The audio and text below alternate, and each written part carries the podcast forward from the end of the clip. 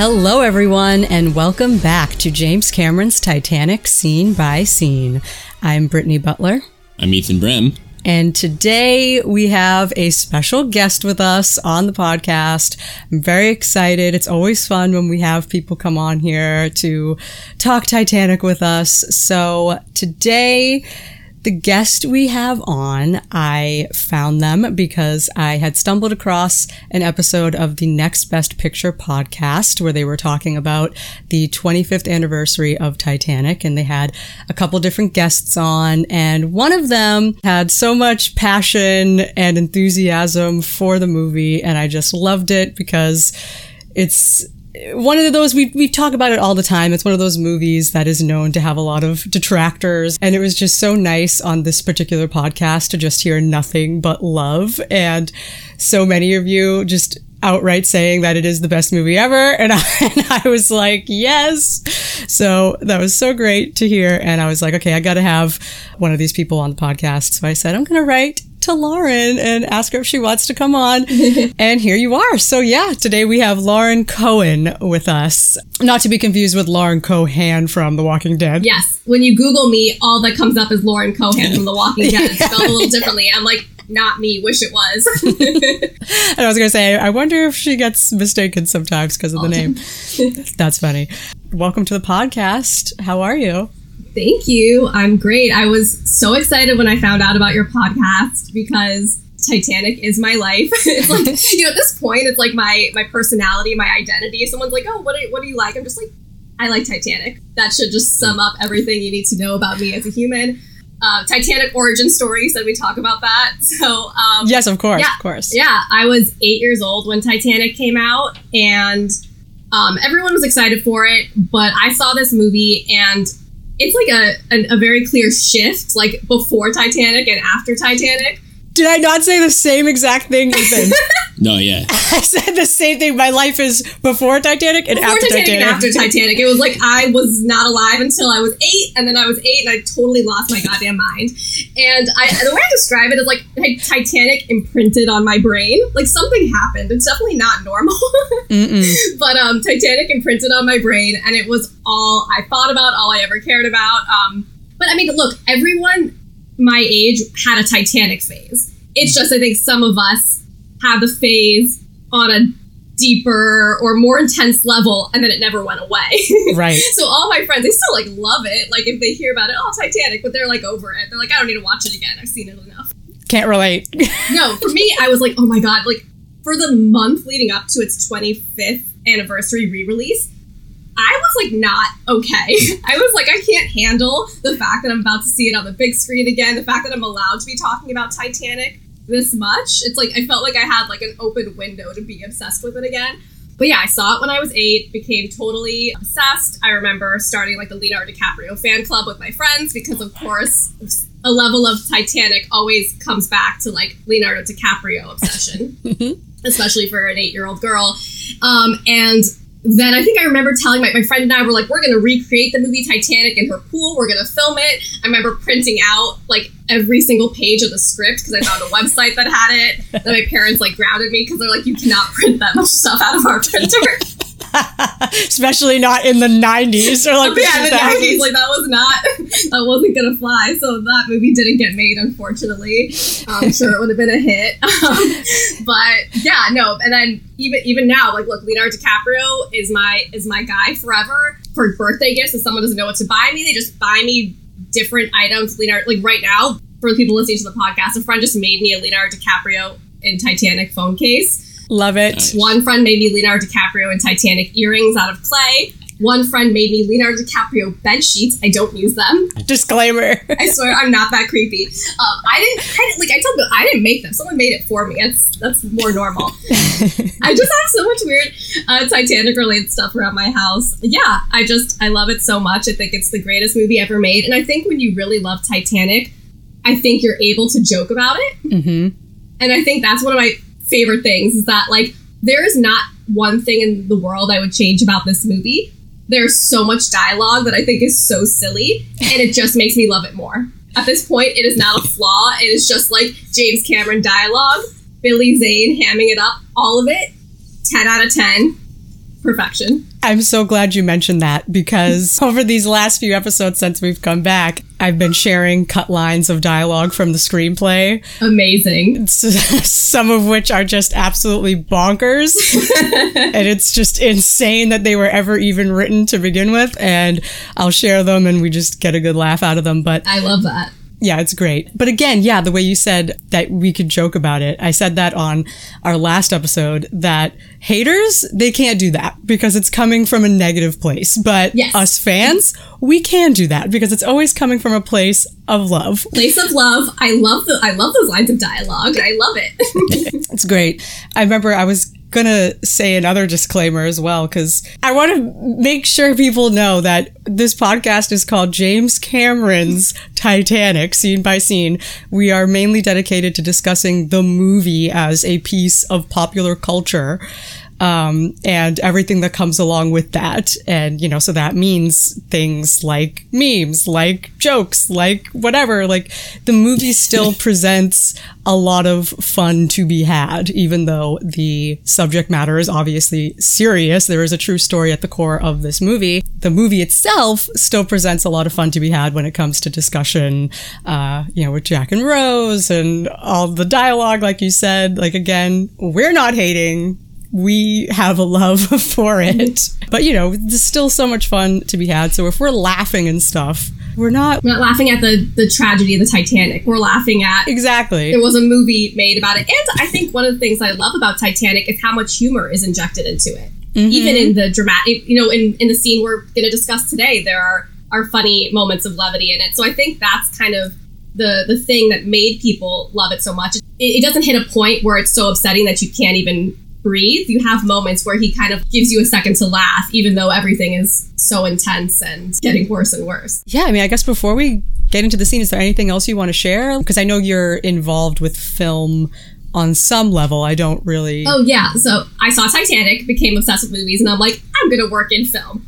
No idea what I want to do, just knew that I needed to do something related to movies. And so I started working for Miami Film Festival, um, where I'm the director of programming uh, for Miami Film Festival. So I pretty much curate the entire um, film festival and program from the ground up, which, you know, is watching all the movies and deciding what comes to the festival, um, deciding what guests we're going to bring to the festival and honor, and all that kind of good stuff. So and you know, if it were up to me, it would be opening night, closing night, Titanic every single year. but I think I'd lose my job.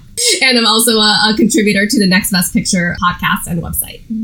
That's awesome. Very cool. And I, I, I love the way like Titanic can have such a jumping off point for those of us who love it. Like you said, there are people who like Titanic and have like a little phase, but for those of us that it really sticks with, it can really shape our lives. It does. I swear, what I do, I, I would not work where I work right now if it were not for Titanic. I would, I would love movies, but I would be like a normal movie loving person. You'd be a normal person. I'd be a normal person in general, not who I am right now. oh, that's great. I've never seen it. Ethan with the jokes. Always. So, getting right into the scene. So, firstly, we have you on for this scene because when I had reached out to you and was like, hey, would you like to be on the podcast? Maybe pick a scene or like throw a scene out that you'd maybe want to discuss. This was one of the scenes you suggested. Oh, yeah. And I'm just calling it open the gate because we're starting it right here. and I am curious exactly what it is about this scene that you love and why you you know would want to discuss this one in particular. But we'll get to that in a moment. So starting off, we pick up with Jack, Rose, Tommy, and Fabrizio running around the third class hallways, trying to find a way out, trying to find a way up to the decks. We were saying in one of the last episodes that it's just great how everybody just follows Jack. Jack is there. he knows the direction. he knows what to do. Come on, let's go this way. And everyone just is like, okay, cool.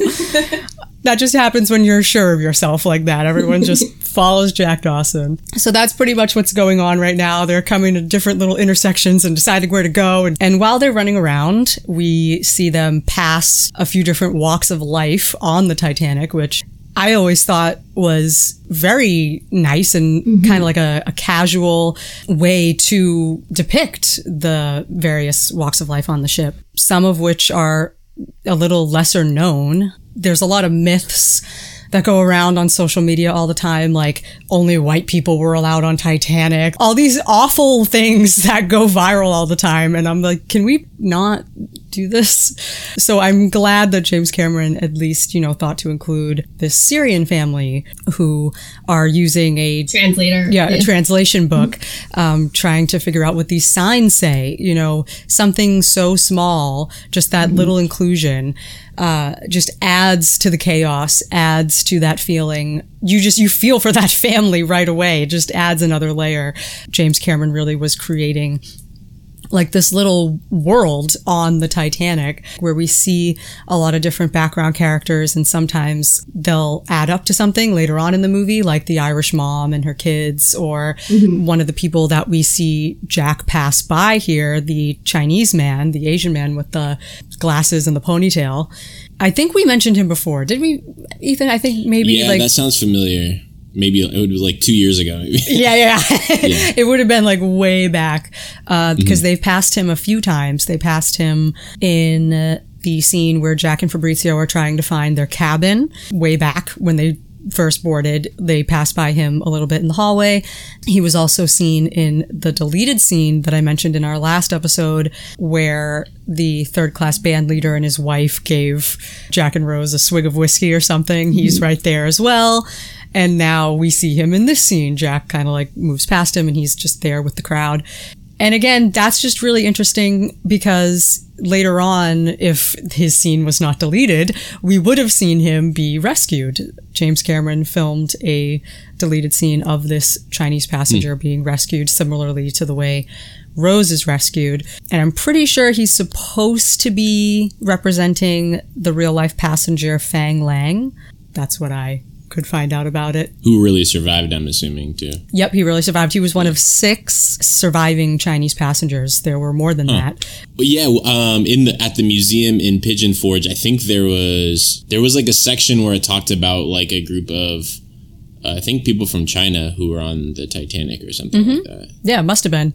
There's a documentary as well called The Six. Yeah, James Cameron actually hopped on as an executive producer for that documentary. Um, So that's another cool little inclusion there.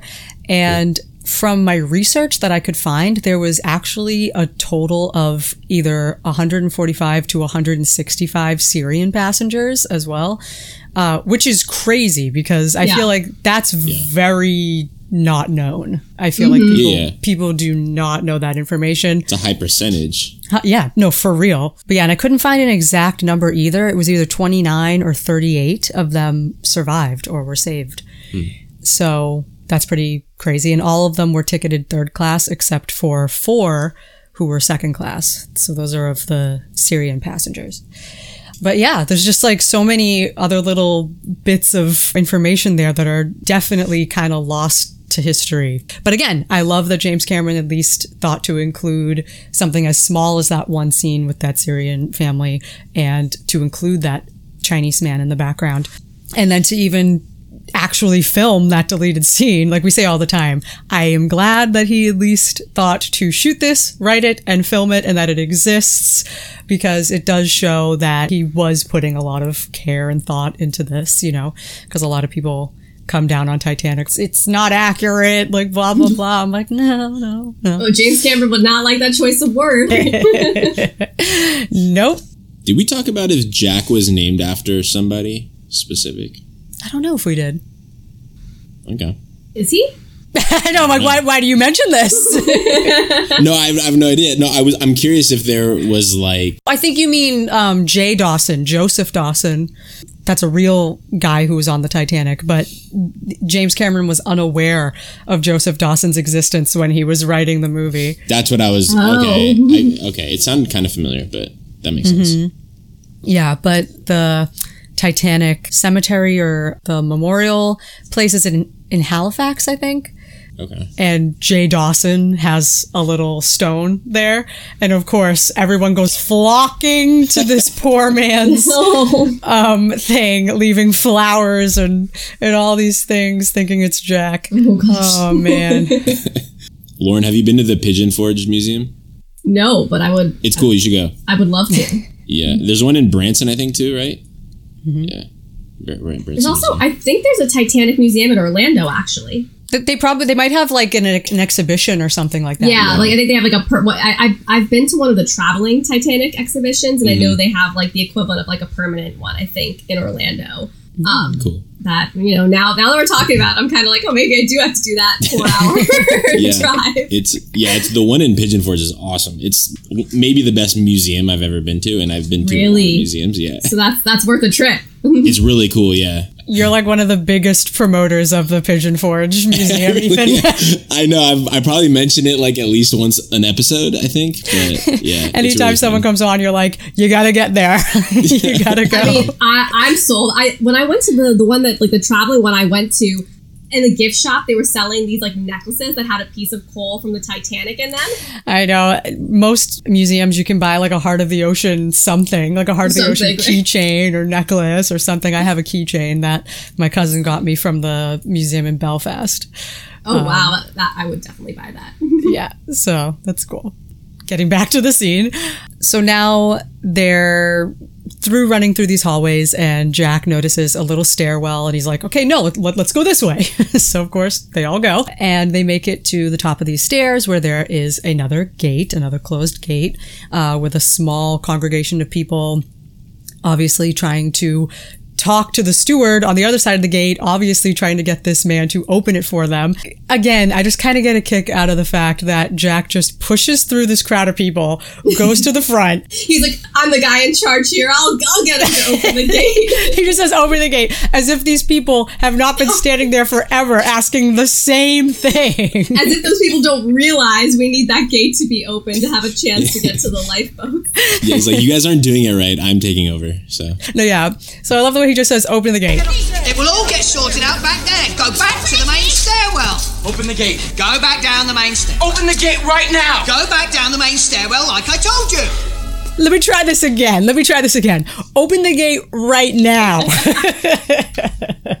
and I guess that uh, Leo injured himself on this. Yeah, actually, I decided to listen to the cast and crew audio for this time. It's when they are pulling up the bench. Um, apparently, Jason Barry, who played Tommy, uh, he's the one who shared this story on the commentary. He said that when he was helping to pull the bench, he hit his chin, I believe, and then Leo pulled his shoulder or like hurt his shoulder or something like that. They did this scene a couple times, I guess, and before one of these takes, they had like ice packs on them and stuff, and then they had to. The most injured they get in the whole movie is this little scene pulling a bench Yeah. out. And the whole movie, this is where when James Cameron is like trying to give everyone hypothermia. the water temperatures. It's like, nope, this is where we're getting the injuries from the bench. And I also want to mention Jason Barry is actually Irish. I feel like I mentioned for some reason in a couple way, way, way back in early episodes, I think I said he wasn't actually Irish because I watched one little interview snippet with him and he didn't sound Irish to me at one point. So I was like, oh, I guess he's not Irish. And I just committed that information to memory. but he is. He is Irish. So, so yeah. So Jack's trying to uh, tell the people to open the gate, open the gate right now. It's not working. So then he just he loses his cool for the first time in the movie. Really, this is the first time we see Jack just kind of go crazy. God damn it! Son of a bitch! Open the damn gate. Open it. this is kind of where I want to put the ball in your court, Lauren, for what it is about this that you want to talk about. Because I feel like you said that you feel like this is underrated, and I want to know why. I want to know your thoughts. so underrated. I mean, I was so happy when we were when we were messaging and you said that this is one of your favorite scenes too. I feel like as an adult, that scene that you kind of connect with and and keep going back to. And honestly, for me, I was I was sitting next to my best uh, one of my best friends, Kai, who's also obsessed with Titanic. That was like we we met like ten years ago. That's what we bonded over. We saw the film in its re-release, and as soon as that scene came on, he just nudges me. He's like, "You're about to, you're about to lose it," like because I, to me, that is when every single woman in America or girl became a woman. He's so calm this entire movie. I mean, you know, no matter what is going on, he has like a pretty like chill demeanor, very soft, very kind. Even when the ship is sinking and he's in handcuffs, like all this like terrible, like, he's still like relatively calm. I I would say at least mm-hmm. proportional to the situation. And then this scene, it's just like angry Leo. I fell in love with him in this scene. This was like there's two scenes that I, I point to that was like that is when I became obsessed with this man. The first one was when um right after he saves Rose from going overboard and he asks Lovejoy's like, Can I bum a smoke? And he takes two cigarettes and he puts one behind his ear. Okay, I love that man. Done. And then this scene, I was like, oh, this is what I'm really, really like I'm I'm gone for. And when we recorded the podcast for the next best picture talking about Titanic, every other woman on the podcast was like, "Oh my god, the gate scene." Really? so clearly there's something about angry Leo in this scene. I love that though. Angry Leo, capital A, capital L. Angry Leo. No, it's true. It's angry Leo, and it's anytime Leo screams. That's like those are my favorite movie scenes. Yeah, I guess the gate scene got him the role on Wolf of Wall Street. Fun fact. yes, they were like that guy knows how to be crazy. Beyond just loving Leo in that scene, I think there's also that we see those characters all together again. Yeah, that's true. Yeah. having Jack, Rose, Fabrizio, and Tommy. Because I think the last time we saw them all together again, it was in the happiest scene of the movie, which is the dance party, um, third class, and now we're seeing them all together again. And obviously, the entire tone in the movie, the entire movie has shifted from part one of the movie to uh, part two when the ship is sinking. So I think that adds a lot to it. And also the scene that you were talking about before, that's what I have in my notes, is when it flashes to that um, Syrian family. I think that is one of those moments that really it shows so much of what I admire in James Cameron's filmmaking in that I think other filmmakers would have background characters, as in people are running around the ship and doing things. But when James Cameron kind of shoots some of these scenes, he has characters that are background characters. Technically, obviously, they're not main characters, but they're in the foreground of the scene. And they are, even if it's for five seconds, the main thing mm-hmm. you're watching, and you see Jack and Rose run behind him. Mm-hmm. Or behind that family. Like the, the thing that is in the frame is the family. That's the thing he's focused on, even if it's only for a couple seconds. I think he does such a good job capturing the chaos of the ship and the diversity and the other people and experiences that were going on around the the characters that we're really focusing on. So I think he does in in this three or four minute scene so much actually really happens. Mm-hmm. Yeah, it's very George Lucas esque because, like, in the first Star Wars movie, he does that a ton, and he's kind of known for like highlighting these just no line characters and really mm-hmm. putting them in the forefront of the scenes too. Star Wars mention of the day, Ethan. George Lucas has to be an influence of James Cameron, even though they were like sort of contemporaries, I guess. But yeah, we usually don't go an episode without mentioning Star Wars like once for some reason. Just always happens. Another thing about this moment that I like, at least in my notes, I said this is a release right now. Um, a lot of, you know, pent up frustration after being told no and being stuck in this situation. You know, there's nothing they can do. Like they're just in third class in the movie. You know, they, they can't get to where they deserve to be able to go, uh, to get a chance to live. Um, so this is just a total release of that. And we're kind of right there with them. You know, he takes matters into his own hands. And then my favorite is having Rose as like she's like move aside, move aside. I'm like thanks Rose, like really giving some really important directions here. But actually, though, what I had written was that I like the way, so they make a point to show Jack, they make a point for him to like look around, try to see what there is that he can do. Like, what mm-hmm. is something I can do here? Like, is there anything I can use to our advantage right now? And he looks and sees the bench, and Rose notices almost immediately what his idea is. Yeah. And I and I really like that. So like right away she starts telling everybody to move aside. Fabry, Tommy, give me a hand here.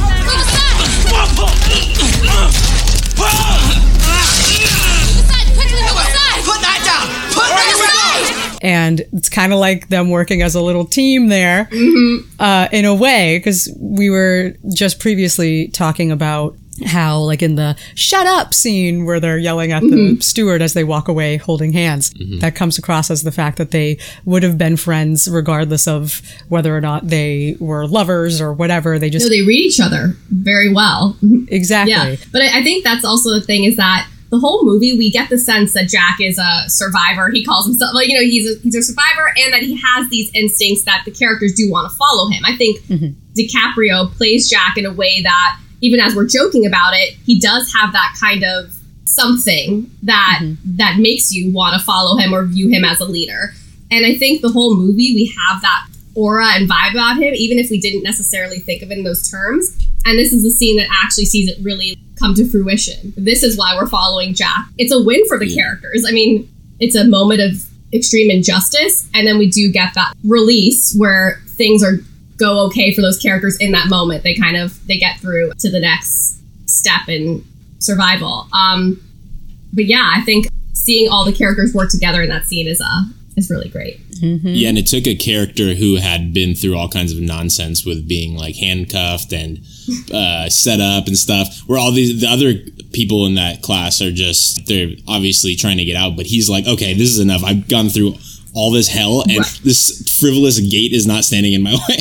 Right. like I finally conquered the harder obstacles. I'm I've gotten this far. You're not telling me I can't get through because of some stupid gate. you're so right Yeah, so it took that to to kind of just be like, dude, this is enough, man. Yeah. On the audio commentary, James Cameron said that the movie kind of turns into an action movie here. And he goes, but that's okay. and I'm like, of course it's okay to James Cameron. That's okay. And he said there's a good, he likes the dynamic energy. And he also loves the way that Leo played this moment of sighing and then coming back with this fury. There's a pause before he is it like God damn it, son of a bitch, and just starts like that's it's like a there's like a, a switch that flips and if you see Leo play it that way. And I think that's Yeah. part of why I love him in that scene so much is it's not just that it turns into angry Leo. You see the switch flip mm-hmm. in that moment, and then that's when, you know, obviously they go for the bench. But when he starts shaking that gate, I was like, Leo is so good in this scene. He's so good in this whole movie, and I I, I never think he got enough credit for his performance. Yeah, it's probably the best acting he's he did the whole movie because also, I mean, he's a good looking dude. He's charming, and th- the other scenes require him to be charming, and so this mm-hmm. one he doesn't have to be that. He just has to get to point from point A to point B, and Right. totally delivers. Yeah, yeah. Yes. So they, Fabrizio, Jack, and Tommy, they work together to pull up this bench that is like bolted to the ground. Obviously, I'm assuming because they are on a ship. I never got that when I was a kid. There's like so many things. I'm just like, wait, what? Like, why do they have to rip the thing off the ground?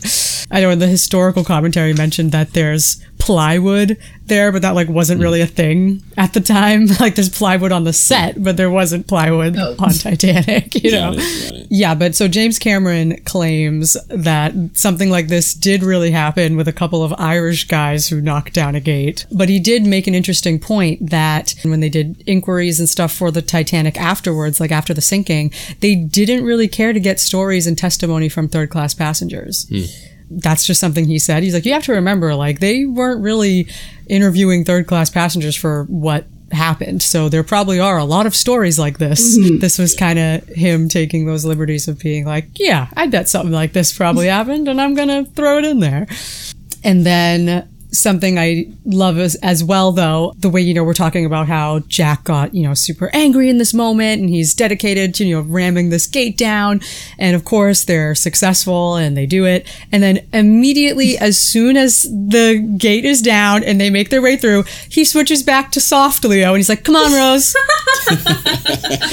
That's what I'm. He loses it. It's not like it's it's a switch, and he goes crazy, and then he's normal again. It's just so cute. He's just suddenly all soft and sweet. He's like, let's go, Rose, grabs her hand, and they just walk away together. I'm like, oh my goodness. He just went insane. And then we have Tommy Yeah. punching the guy. Yep. So then we have the steward saying, you can't go up there, you can't do this, and just punches the guy. And of course, on the audio commentary, James Cameron said that Tommy clocking the steward is a personal favorite moment of his. Once again, of course it is for James Cameron. Right. Those are the little like funny moments. Like there's that. There's another. There's so many moments like that in Titanic. Yeah, and it's not it's not really unrealistic either. It's not like a Marvel movie where you have dudes like cracking jokes when the world is about to end. Like, Right. They fit into the context of what's going on. Exactly. Yeah. Right. It's that. I think that's exactly right. They're not. They're not cracking jokes. It's more of like, yeah, he does want to punch him right now because that guy, Yeah. For all purposes, was like, it's okay if you die. And what's what's crazy to me though is that this is the second steward we see a character punch. Like these poor stewards. That's true. Yeah. Right. and the way James Cameron's like, yeah, this was a personal favorite moment of mine. I just like punching these stewards apparently. Punching these guys who are having a pretty hard time. Also. He's just u- he's just using this this movie as a personal vendetta. It's awful. I'm like, oh my goodness. Sometimes we'll say like maybe that was like one too many things happening in in the movie, and I'm like, yeah, that's two stewards that were punched. I'm like, that's a little, it's a little much. close Maybe. proxi- Yeah. Also, right about here is where there was another deleted line of dialogue, Ethan. Oh, nice. Let's get it. So like I said, I've been sharing these lines of deleted dialogue that are just ridiculous most of the time, and it's insane that they were even written. So instead of Tommy punching the steward, we were originally going to get a line from Rose that is just so rambly and so unnatural in the moment that I'm very glad it was cut.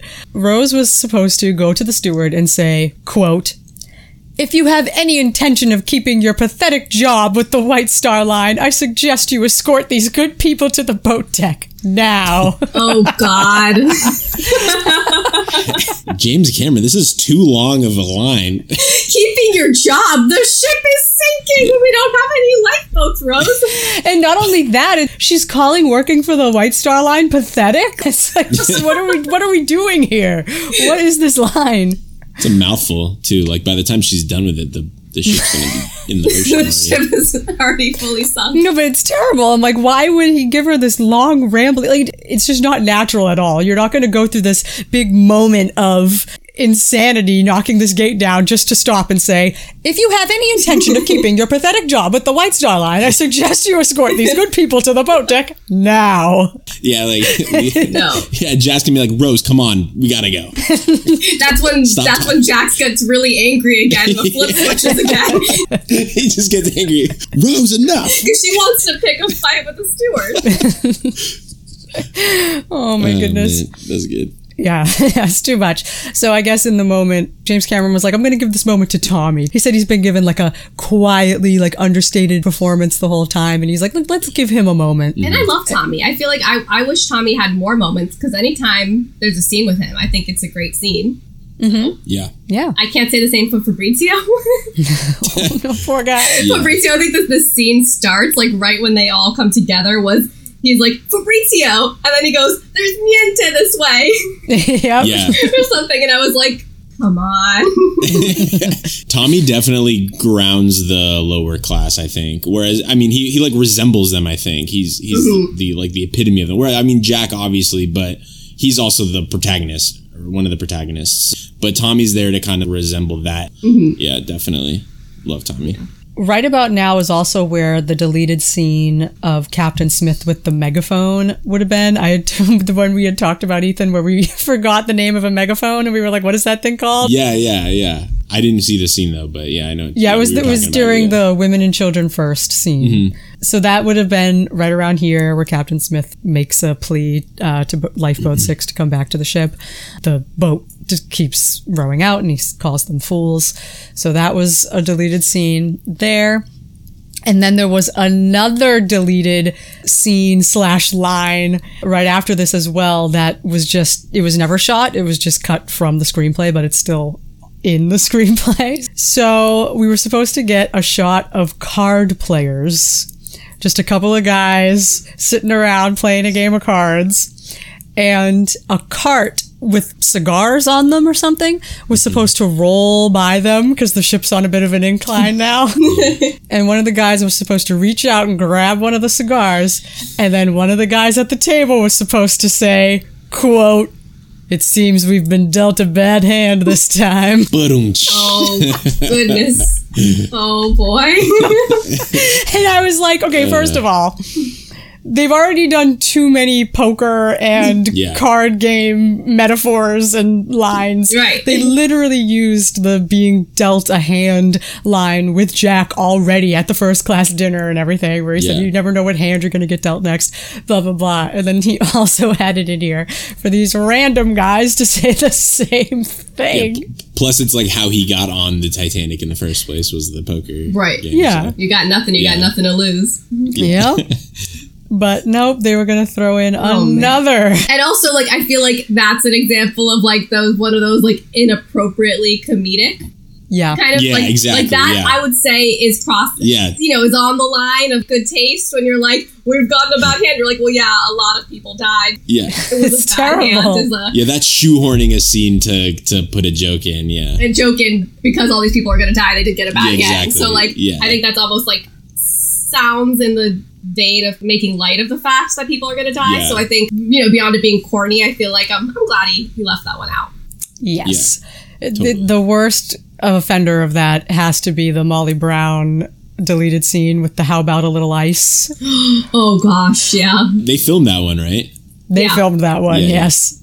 after seeing all the deleted scenes and including the alternate ending, which is a whole other discussion uh, of, of crazy, I I really admire his ability to see the scenes and see that they don't work because I a, a lot of filmmakers I think don't always have that self awareness to know when something is not fully landing, and I think Cameron has really good sense of that because the ones that didn't make it in are the ones that I'm actually find myself like I'm like I can't believe that was almost there.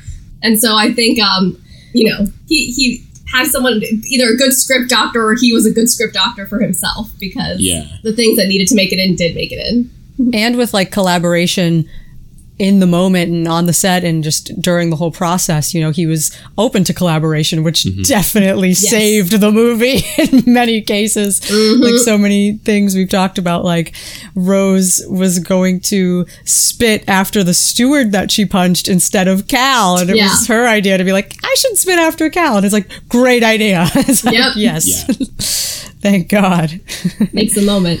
But yeah, like imagine if he wasn't and he really was like as much of a crazy dictator as people try to make him seem like. And he was like, nope, we are doing this my way or the highway. Oh, if we if we had that alternate ending, I don't I don't know if Titanic is the same movie with that alternate ending. I don't I don't I don't know what would have happened to this movie. That sounds ridiculous to say, but like that scene really ruins the movie. No, it's true. Like if that was there, I I, I really don't know. So Everything's kind of spelled out for us. Like old Rose, like they notice her standing on the rail of the Keldysh. Oh yeah, yeah, yeah, yeah. That's right. That's yep, right. and they run over to her and there's this big moment and they try to talk her down and she I watched it. I did watch this. Yeah. Yeah, because that would have been one of the last things you're left with. Mm-hmm. And then, like, it doesn't matter how good the rest of the movie was. That's the last thing you see, and you're going to be like, "Yeah, that kind of ruined it. Everything was good until." if you don't stick the landing, nobody cares what happened before it. Yeah. Even though the whole heaven slash dream sequence comes after that, it's still it takes you out of it for that whole section, and then you're back to that.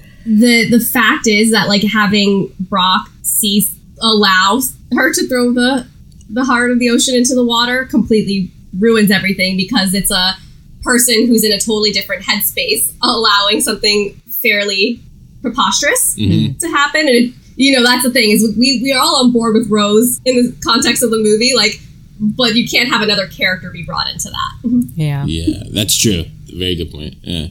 Mm-hmm. Even though you know he was supposed to have learned the lesson by this point. i know he was supposed to learn i i don't think he would have learned the lesson All right, so after that, so Tommy punches the steward and they head up trying to get to the boat decks. Then we get more wide shots of the sinking and the giant set and lifeboats being launched. And there is an increased feeling of chaos, definitely. I think Tommy's punch punctuated that and obviously breaking down the gate as well.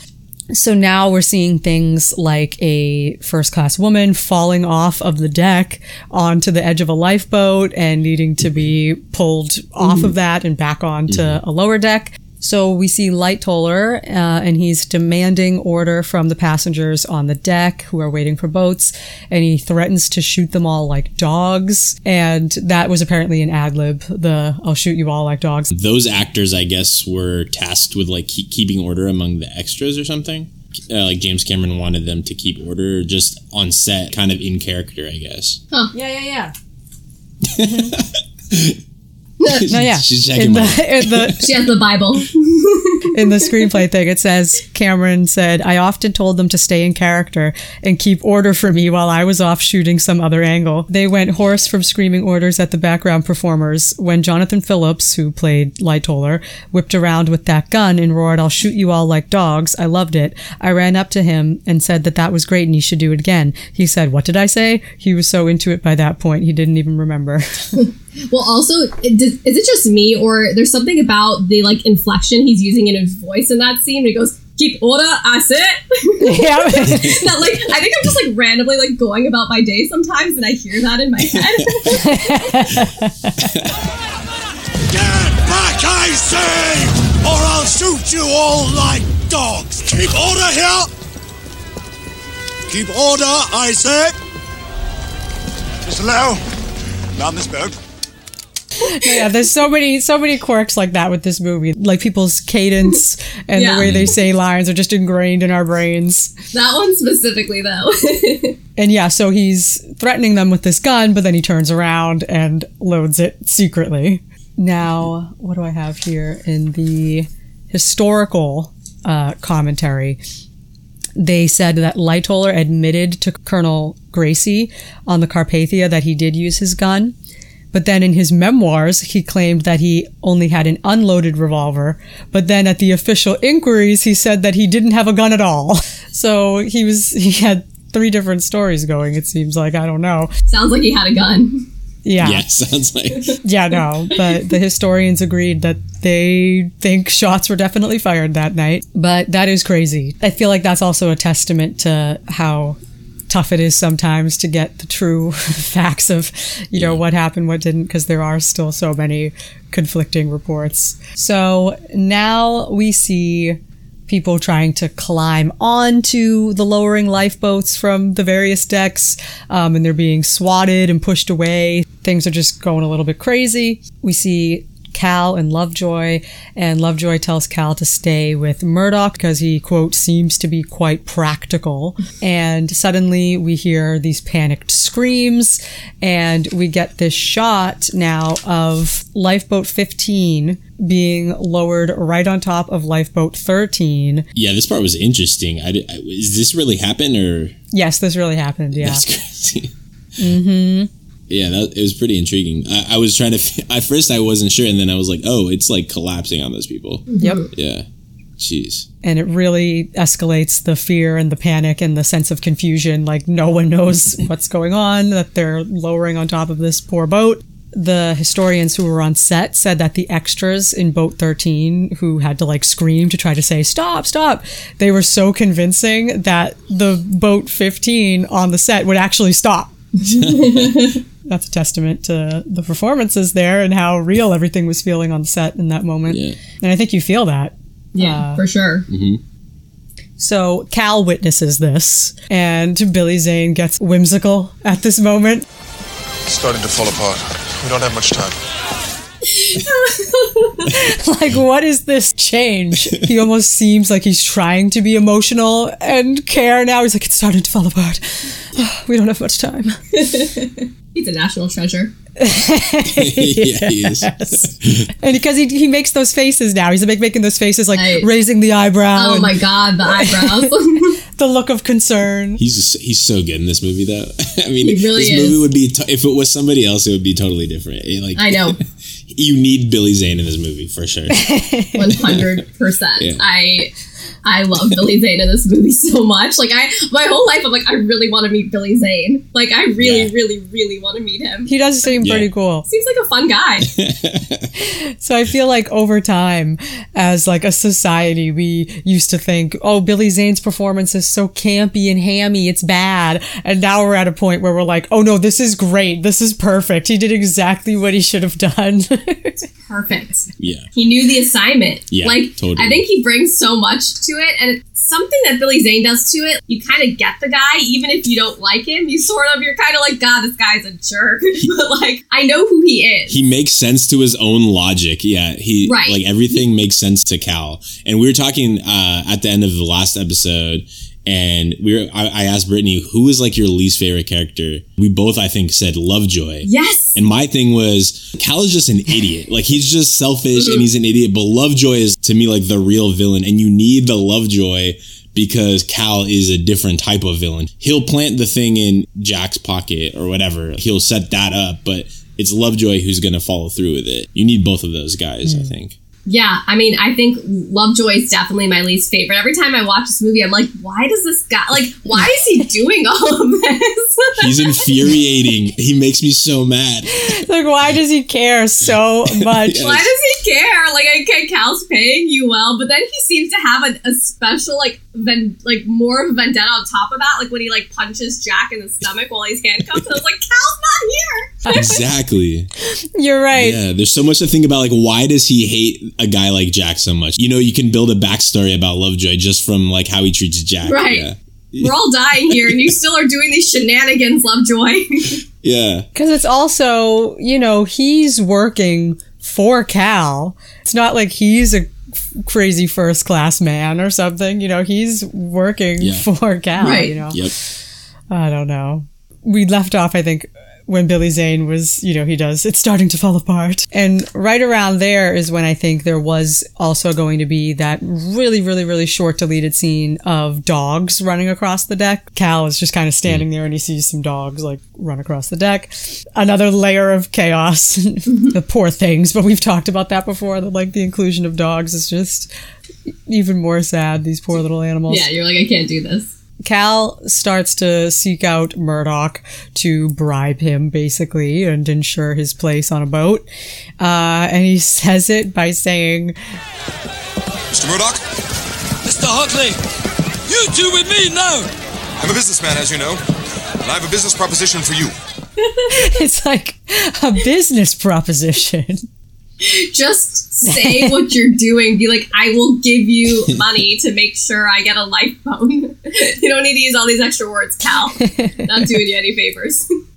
I don't remember what happens to that to his character, but the one he gives the money to, yeah. yeah. Yeah, we'll get into that. But after that, well, I, I also want to make a point to say that as Cal is trying to tell Murdoch this, Murdoch is preoccupied. You know, he's going like, "You two with me now," like blah blah blah. He's still trying to whatever, and Cal's like, you know, trying to make this business proposition happen. But Murdoch is still very much doing his thing. He's just like, "Yeah, Mister Hockley." Uh, so that's just I wanted to just note that quickly. Then we see Jack, Rose, Tommy, and Fabrizio arrive on the boat deck, obviously in search of a lifeboat, and they're all gone. And we get more of Kate Winslet's old Hollywood movie style line reading of, The boats are gone! I've never heard such a void in an accent in my entire life. like there's absolutely no accent at all happening. oh man. And I'm from California where like they say there's like no accent here or whatever. But yeah, it there's absolutely not. It's like the flattest accent ever. No, it's true. The boats are gone. So they ask Colonel Gracie there uh, for help, just asking if he knows if there are any boats, and he goes, "Oh no, but there are a few down this way. I'll I'll lead you." And they just take off. Every time I see that scene, I'm like, "Did this poor man really think that he was going to lead them all the way down the length of Titanic to where there were other boats?" It's like I feel. The Yeah. poor guy. He's like, "Oh, this way, I'll lead you." That's not happening. Off they go. So then we see the band again, who are getting bumped into by passengers, uh, obviously, as things are starting to escalate. And they consider stopping. And they're like, what's the use? Nobody's listening to us anyway. And then Wallace Hartley says, well, they don't listen to us at dinner either. So come on, let's just keep going. and he has a point. point, And I did note that the historians also laughed at that line on the, on the thing. And they said the same thing. They said, true. That's a good point. Is this when we get the Tommy line? Yes. Yeah, I was gonna so say they yeah. say, let's keep playing Orpheus, and they play this upbeat song, you know. Come on, let's play. Keep us warm. Orpheus.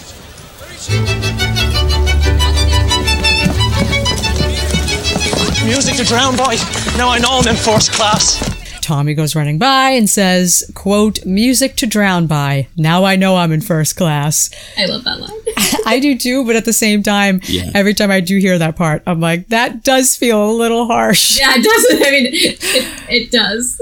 I, I I love this because it just shows like the difference in our viewpoint of art over the last century, over more than a century. We watch this movie now and we see the violinists how they keep playing. It's it's like a beautiful statement about like the importance of of art or like the perseverance of art. Back then, uh, art was very much reserved for like the upper class, whereas you know it wasn't until like film came out where populist art was actually like viewed and dissected as actual art. Before that, it wasn't really viewed that way. It was viewed for the mm-hmm. rich people. It's interesting to watch that now and how we romanticize the violins who keep playing. Mm-hmm. People who are on the lower class were probably like, dude, what are you guys doing? Like, this is absolutely ridiculous. You guys are still playing.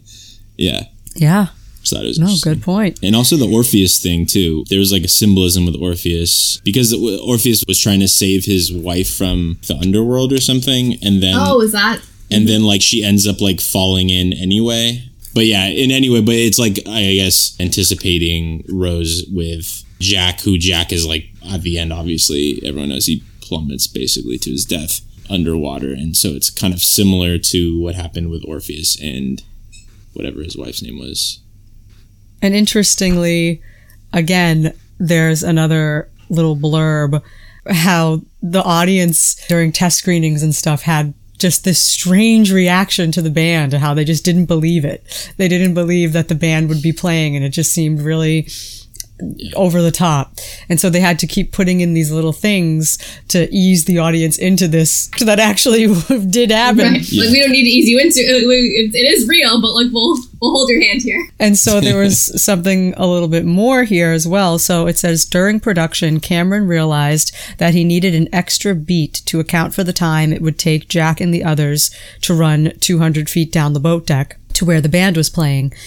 He and Jonathan Evans Jones, who played Wallace Hartley, improvised the line, They don't listen to us at dinner either, expressly for this purpose. Hmm. Cameron feels it had the added benefit of shoring up the band's motivation to continue playing, helping to alleviate audience concerns discussed earlier. I'm like, they really had a lot of concerns for the audience not buying into the band. Interesting. Oh, and side note on the audio commentary, James Cameron says that they found out that you could actually run end to end of the ship in about a minute. Hmm. Because he was like, remember, we did build the entire Titanic, and while we filmed this, we found out that they could make it in about a minute. I was like, wow. Interesting. Yeah. I wouldn't think that.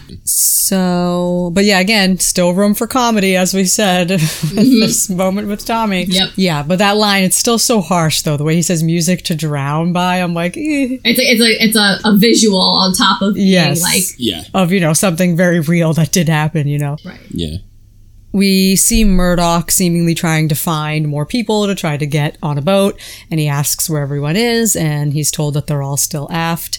And then we see Cal say, We have an understanding then, Mr. Murdoch, and stuffs like a whole stack of 20s into Murdoch's pocket. And Murdoch doesn't say anything. He just looks at Cal with this face and continues on. Blank kind of stare. Mhm. Yeah. this is like kind of getting into the whole Murdoch controversy because there's some controversy surrounding Cameron's portrayal of this character, uh, leading up to his end. This the way this character goes out. Um, so this is like kind of the beginning of this. So this whole bribe thing did not go over well with Murdoch's descendants and his hometown. So James Cameron admits that, you know, there was no historical evidence of Murdoch being anything other than a stand up officer, but he threw this little storyline in there. And the historians, Don Lynch, he said he disagrees with the inclusion and he knows James Cameron knows that he disagrees, but he also believes that Cameron has the right to put it in his movie because it is historical fiction. And they also say that the bribe is kind of vague enough because he doesn't say anything. And then that was another decision that Cameron made. Um, so there was originally a line there when Cal says we have an understanding, Murdoch was supposed to say, as you've said, and give a nod. But James Cameron said that that line was eliminated because he didn't want Murdoch accepting Cal's bribe outright. But we see him accept it. We see him later uh, do his part to fulfill the the agreement by that moment where he looks at Cal for like Anyone 10 else, yeah. seconds. Mhm. And then he goes, he did have that moment where he was fulfilling his True, part of the bargain. true. I mean, granted, it was it was a flash. He didn't say, "Okay, I'm accepting your money and now letting you on," but he does look at him very clearly as like that was your window, man. Mm-hmm. And then he obviously takes it back when he throws the money at him. But I, I mean, I, I get it. If that was my family member, you're like putting into a major movie, you know, from someone who's made a movie that is very historically accurate and prides himself on the historical accuracy, and then has a character doing a morally questionable action. I, I would be upset by that. I, you know, I could see why that. You know, I almost wish there was a character that was didn't have a name or that wasn't based on someone real that was doing it. Yep. is my only thing. If I could rewrite it, Yeah. Uh, James Cameron has said the same thing. He admitted he's like, I should have made him a generic officer. not Mr. Murdoch, like like you know, like a name that we actually could say this is a real person who did X Y Z. Mm-hmm. Yeah, But I wanted to point out that he said he wanted to imply that Murdoch was too preoccupied with other matters to deal with it at that moment, mm-hmm. which is kind of just goes mm. back to what I was saying about how he they made a point to show him just still doing his job even though Cal was talking to him mm-hmm. and then he gives him the money and he's just like yeah. I don't have time for this. yeah. and yeah and then that's James Cameron again with his artistic license going back to Lightoller as well there's a little blurb here too about whether or not Lightoller used his gun, which I already mentioned, but Cameron said at the inquiries, Lightoller denied firing his gun, but he also said that the ship didn't break in two, so it's possible to question his testimony. And later in life, he admitted to using a gun in a private letter. Since there was supporting historical evidence and because it is more dramatic, I chose to show him shooting. Lightoller was presented as a young British hero in A Night to Remember. Our Lightoller is hanging on by his fingernails. Hmm. Because I know, as far as you know, issues people take with the movie, things like this come up a lot. It's funny that there's there's so many movies based on historical events that I feel like people don't nitpick the same way. Maybe it's because we hold Titanic to a higher standard and Cameron to a higher standard. Titanic is hardly the movie only movie based on true events. I mm-hmm. mean, granted they are real people, so a tiny liberty is a big liberty to someone else, mm-hmm. but I think Cameron is really good with the historical accuracy overall. Also, James Cameron like establishes right away his main characters are just not they're not real. So No. he's already establishing. He's saying, okay, this is going to be a made up story because it's about two made up people. Totally. So everything around it, all the context around it is going to be, you know, we're going to take a little liberties, and within that those confines, he's still it, it's probably like the most accurate Uh, yeah. true story ever put on film. and you have to take artistic liberties. You can't. You- you have to, none, yeah. none of us were there, so like you, you need to fill in the gaps for. And even the people who were there can't even get the story right. So, Yeah, they can't even get the story right. yeah. So I, you know, I do think that I, I can understand why, like, you know, if you're going to put a specific action that might be viewed negatively on a character, that I can understand why he would have wished he did it on a not named real person on the ship. But other than that, I'm like, give the guy a break. He worked really hard. also like like for me when when you know i recall memories from my life and i definitely put like a cinematic spin on them Mm-hmm. so like if i were a director telling a true story like you're like okay there is some cinematic uh, revisions that you make when you retell a true story just like i do that in my head with my own stories so i mean like if i w- if someone were making a story about my life I would totally expect them to make it like embellish certain things or like whatever Right. because I would embellish my own life. exactly like that's how I would have done it. So yeah. No, I agree. yeah. Yeah, so that is where I have the end of the scene marked uh, for today's episode. is there anything else you want to share, Lauren? I don't know. Anything maybe you thought of during the conversation that you wanted to say? Because I know there's obviously so much more we could talk about just about Titanic in general, just while we have you here, I guess. Yeah, no, no extra things really. I mean, we we covered a lot, but I mean, I love I love Titanic so much. I love talking to you guys, seeing how much you guys love Titanic and how much you know about Titanic, and that we can laugh about the deleted scenes. I think I learned so much from you about the lines and stuff um, that I didn't even know were originally in the script. And yeah, the, the gate scene is the best scene in the movie. I'm sorry. I just, it's true. And anyone who doesn't agree, I feel like we can't be friends. Love it. I don't. Yeah. So I was gonna say, like, is there anything else? Maybe like, uh, I think I think we probably covered it, but just in relation to that particular scene, the the gate scene. Like, is there anything else? Not I'm curious. I'm curious why, like, why it's one of your favorite scenes, and to hear Ethan's perspective on it. Because I feel like you didn't talk too much about the scene, Ethan. Maybe because I was going on about I love Leo so much. He's so cute. no, you did it. You did it justice. So I yeah. I, I will say it's not my favorite scene, but I like it. okay, look, like we can still be friends. Brittany, why? Do, why is it one of your favorites? Um, it's funny though. I don't know if it's like one of my favorites, but it just happens to be one of the scenes that I revisit a lot. Yeah. So when I get into those moods where I'm like, oh, I, I need a Titanic fix, there are like a few scenes I'll pull up, and like that's one of them. What are my other ones? Like the the the moment right before the ship takes the final plunge and the sinking, I pull that one up. I think we talked about the scene in the in the hallway with the water rushing in. Yes, when when he's running and holding the little boy. Yes. that's another one. But again, I think that one too. I I relate with the Jack and Leo angle because like seeing him be very like a father figure in that moment for this little boy. Yeah. there's something sweet about that too. That um, but and just the visuals. Oh my gosh. so, but yeah, but this scene is like kind of like the same thing, I guess. I, it's just one of those moments where everything kind of, I don't know how to describe it. Like there's like a, a brief pause there, you know, before he goes insane for a moment. Um, and there's just something about it. There's like that communal aspect of the other passengers there. And it's just like, I guess, like we've said, it's, it's a release, uh, of some sort. It's cathartic, I guess, in this moment for Yeah. all the characters involved. And I guess maybe there's just something about that that's appealing to rewatch. And as James Cameron said, it's when the, it's kicked into an action movie a little bit here. So it has a, a- almost like a little bit of a different feel than some other scenes in the movie, I feel like. Cameron's version of what an action scene means with the Cal chasing them with a gun, mm-hmm. like this, which, you know, there's these scenes that have a an energy that is different than the other scenes before even though technically we're like, yeah, this is all kind of like a, the ship is sinking. We're in full crazy mode here, but it is they have a different energy to them and I think they play differently. They but they don't feel out of place somehow. That's the thing, is even though the energy is is strange when it comes to Cal chasing them with a gun, it doesn't feel wrong.